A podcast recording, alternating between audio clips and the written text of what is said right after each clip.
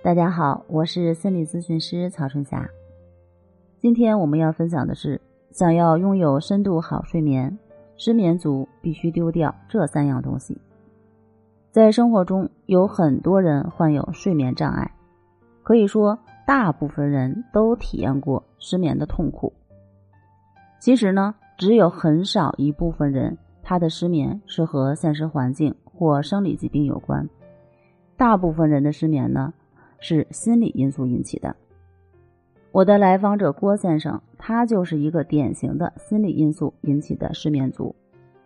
郭先生说：“哎呀，这人到中年，工作压力大，害怕失业，生存的压力让我每天都很焦虑，要时刻盯着手机，生怕错过客户的重要电话或更改订单的消息。即使睡着了呢，也不敢把手机放得太远。”更不敢静音，手机响了马上就要拿起来，每次都是睡得提心吊胆的，一点都不踏实。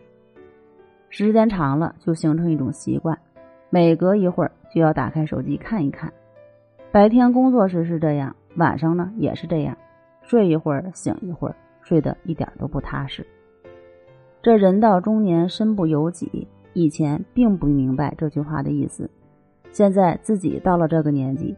才体会到其中的滋味，可是有什么办法呢？日子总要过下去，咬牙也要坚持呀。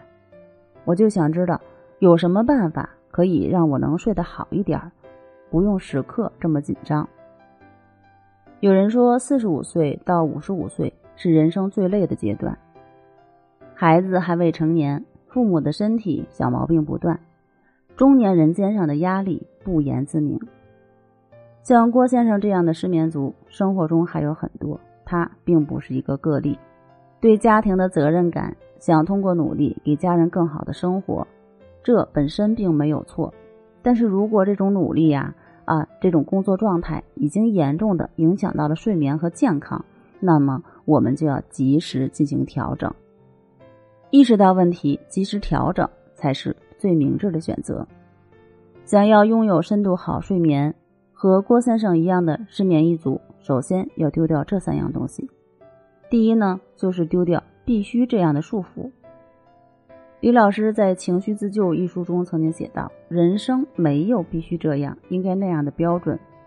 感觉累了就好好休息。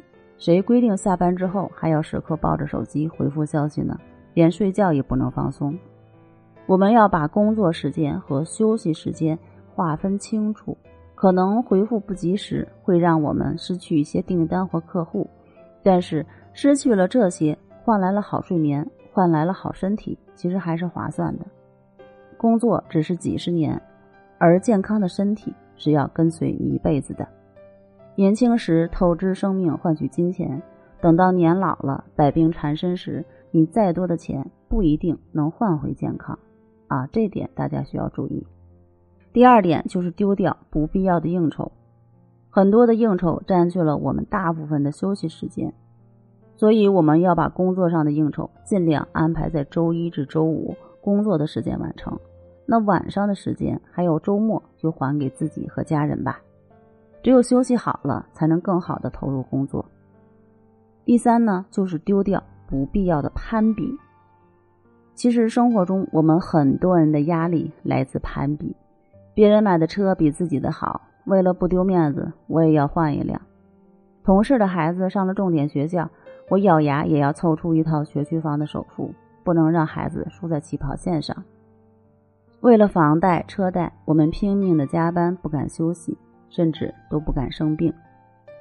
当我们心有不甘，总想追求更好、更多的东西时，不妨换一个角度，多和那些不如自己的人比一比。比上不足，比下有余，其实刚刚好。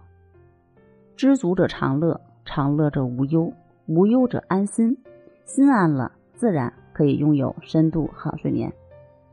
好了，今天的内容我们就到这里，那我们下期再见。